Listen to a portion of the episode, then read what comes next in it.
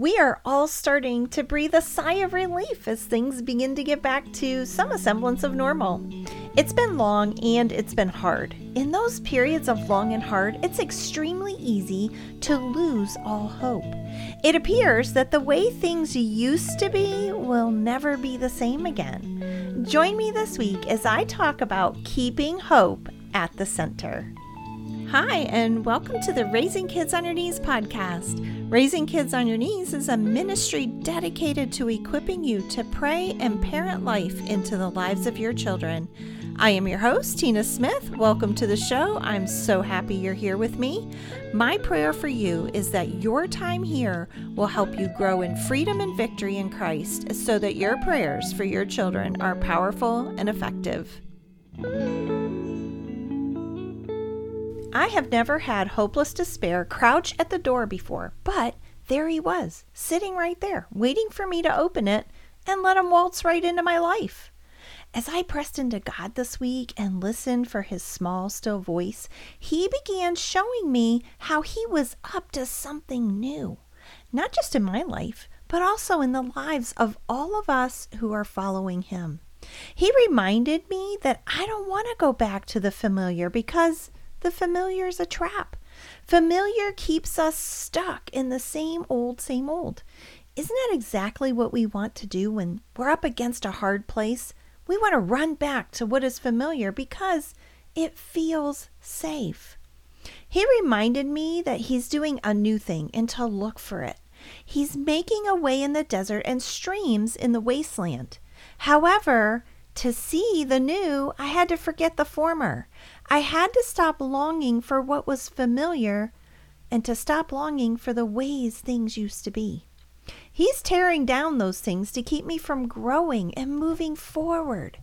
Only God can move forward when it feels like everything around you has taken a giant step backwards.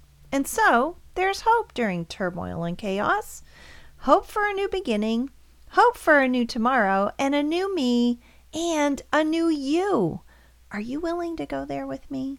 Are you willing to see this as God putting you and me in the boat with Him? He's telling us that we're going to get to the other side, even though in the middle of the lake it will feel like we are drowning. We just celebrated Easter, and the bright hope of Easter is clouded by the darkness of Good Friday. Without Good Friday, there wouldn't be an Easter, and without trials, there won't be a new you and a new me. What is it that God is doing in your life right now? He's revealing what is inside your heart and beckoning you to lay it at His feet so that you may be resurrected into all He's created you to be. I don't want to get to the other side of hard times in my life only to miss all that God wants to do in my life in the middle of it. What about you? The hard times will be over before we know it, and we have two choices in the middle of it to press into the work God wants to do in our lives and be changed by His marvelous grace, or we can run back to the familiar only to emerge on the other side of all this no more sanctified than the day we began. For most of us, hardship is really a beautiful gift from God. It's a chance to pray for those on the front lines. It's an opportunity to build new and deeper relationships with our family members. It's an opportunity to leave the former things that were standing in the way of your relationship with God and develop new habits that draw you closer to Him. I want to dive a little deeper into God's Word with you today. What does it mean to have hope in the Lord? First, let's take a look at Jeremiah 29 11. It's one of my favorite verses. For I know the plans I have for you, says the Lord. They are plans for good and not for disaster, to give you a future and a hope. When I get in the middle of a mess, I tend to question God's plans for me. Do you do that? It's easy to look all around us and see the devastation of the last year. However, COVID, our politicians and their decisions and what our bank account is looking like right now should not be our focus. Those are the waves distracting us now. And when Peter looked at the waves, what happened? He sank. Are you sinking right now? If you are, you need to focus on your Heavenly Father. Remember, whenever Peter looked at the waves and took his eyes off Jesus, he began to sink. But when Peter focused on Jesus, he walked on water. It was a supernatural thing, and God wants to do the supernatural in you as well. We can trust Him because He knows the plans He has for you and your family. The plans that He has are good and not for disaster. He is going to give you and your children a hope and a future on the other side of anything you might be going through. I know it doesn't feel like it sometimes. Maybe you're questioning the decisions of those that have authority over you right now. Rest assured, God has control over all of that as well. We need only to focus on Him. God calls His children to respond to what's going on around them far different than the culture does. Look at Romans 12 12 with me. Rejoice in our confident hope. Be patient in trouble and keep on praying. There have been some days when I haven't felt very confident in anything. It appears the world all around us changes daily and sometimes minute by minute. When everything all around you is changing, you can cling to the one who never changes. He is steady, He is your rock. You can put complete confidence in Him because He loves you unconditionally and completely. Are you confident in that? Your hope is only going to be as confident as what you are hoping in. If you're hoping in man to make things all better and trusting in all the things, your hope will wane and so will your patience. God is the only one who can rescue you from your plight while you are in the middle of it. That is exactly what he wants to do. He wants you to rejoice in the confident hope you have in him. He's teaching you patience as he works this all out, and he's asking you to keep on praying. When you are in a continual state of prayer, you are in a continual state of focus on Him. We always hear, just have faith. But in reality, what does that really look like? Hebrews 11:1 says this, faith shows the reality of what we hope for. It is the evidence of things we cannot see.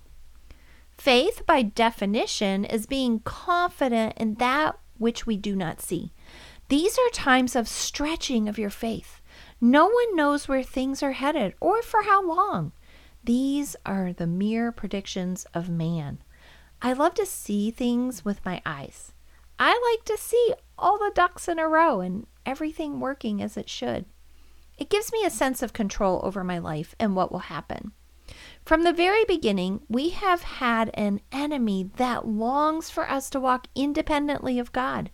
He has deceived you into believing that you have all the control of your destiny. It's no wonder when we get into unpredictable situations, it's so hard. We have bought the lie that we are in control hook, line, and sinker. God is the only one in control of your life, and He is the only one our faith should be in. Faith in myself will get me angry, impatient, and miserable pretty quickly.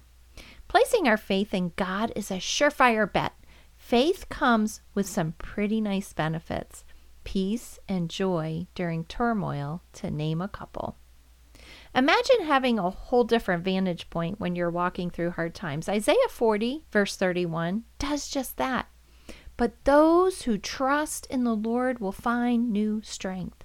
They will soar high on wings like eagles. They will run and not grow weary. They will walk and not faint. Imagine the vantage point of the soaring eagle. He has a completely different perspective on what is going on. He sees a bigger picture. I believe the Lord used the soaring eagle as a great visual of what it looks like when you put your trust in Him. Placing trust in God gives you a different vantage point. You begin to see with God's eyes instead of your worldly, fleshly ones. You see things from a different vantage point. As you put your full trust in God, you are going to be able to not just walk through this, but you're going to run. You are not going to grow weary. You are going to walk and not get tired. Are you drudging through the crisis in your life, dragging your toes all the way? Are you growing weary? These are all indicators that your trust in the Lord needs to grow stronger. It's a choice of your will and not a feeling. However, this is the cool thing feelings will follow right behavior. Placing all your trust in the Lord and not in all the things will be hard at first. As you begin to make that choice over and over again, God's grace will begin to give you new strength. And before long, you will soar high on wings like eagles. Fixing our focus will make all the difference in the world. Romans 8:25 tells us just how to do that. But if we look forward to something we don't yet have, we must wait for it patiently and confidently. Do you tend to look backwards instead of forwards when things get hard? Or are you like me and when you look forward, you want all the answers right then? That's what gets me into trouble. I want to know when and I want to know that information right now. The problem is, no one knows that information except God. But does that make you mad? Does it make you angry with God that He won't give you that information right now? Or better yet, does it make you angry that He doesn't end it all right now? Never in our lifetime has God been more at work than right now.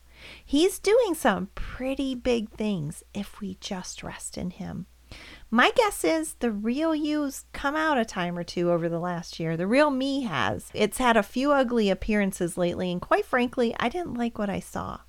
These are the things that God wants to refine in you and in your family members. This is a time of great spiritual growth, and growth comes with growing pains. The writer of Romans tells us that we must wait patiently and confidently for what we're looking forward to. God has a way of hemming us in so He can work on our hearts. He is way more concerned about your character than He is what is happening around you.